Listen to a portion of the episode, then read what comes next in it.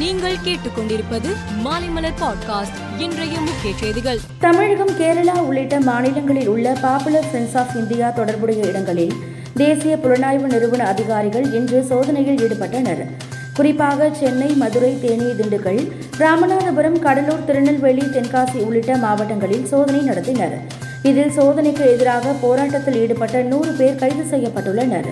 ஆயுத பூஜை பண்டிகையை முன்னிட்டு பயணிகளின் வசதிக்காக சென்னையின் மூன்று பேருந்து நிலையங்களிலிருந்து முப்பது ஒன்பது இரண்டாயிரத்து இருபத்தி இரண்டு மற்றும் ஒன்று பத்து இரண்டாயிரத்து இருபத்தி இரண்டு ஆகிய நாட்களில் பேருந்துகள் இயக்கப்படும் என போக்குவரத்து துறை அமைச்சர் சாசி சிவசங்கர் தெரிவித்துள்ளார். மியான்மர் நாட்டில் சிக்கி தவிக்கும் ஐம்பது தமிழர்கள் உட்பட சுமார் முன்னூறு இந்தியர்களை விடுவித்து தாய்நாட்டிற்கு அழைத்து வர தேவையான நடவடிக்கைகளை விரைந்து மேற்கொள்ள வலியுறுத்தி இந்திய பிரதமர் நரேந்திர மோடிக்கு தமிழக முதலமைச்சர் மு க ஸ்டாலின் கடிதம் எழுதியிருந்தார். இதற்கு பதிலளிக்கும் விதமாக மியான்மர் நாட்டில் சிக்கியுள்ள இந்தியர்களை மீட்க நடவடிக்கை எடுக்கப்பட்டுள்ளது என மத்திய மந்திரி முரளிதரன் தெரிவித்துள்ளார்.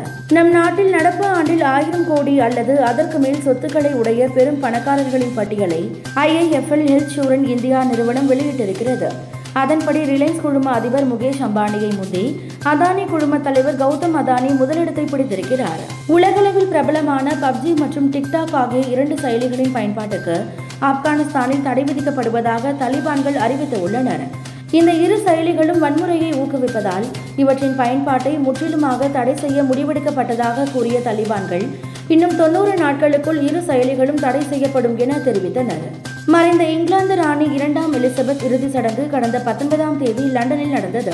இதில் டென்மார்க் ராணி இரண்டாம் மார்கரெட் நேரில் கலந்து கொண்டு ராணி எலிசபெத்திற்கு அஞ்சலி செலுத்தினார். அதைத் தொடர்ந்து நாடு திரும்பிய அவருக்கு கொரோனா பரிசோதனை நடத்தப்பட்டது. அதில் அவருக்கு கொரோனா பாதிப்பு ஏற்பட்டிருப்பது நேற்று முன்தினம் இரவு உறுதியானது.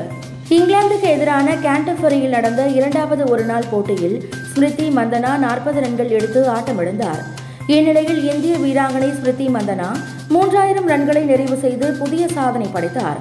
இதன்படி இந்த இலக்கை விரைவாக எட்டிய முதல் இந்திய கிரிக்கெட் வீராங்கனை என்ற பெருமையை அவர் பெற்றுள்ளார்.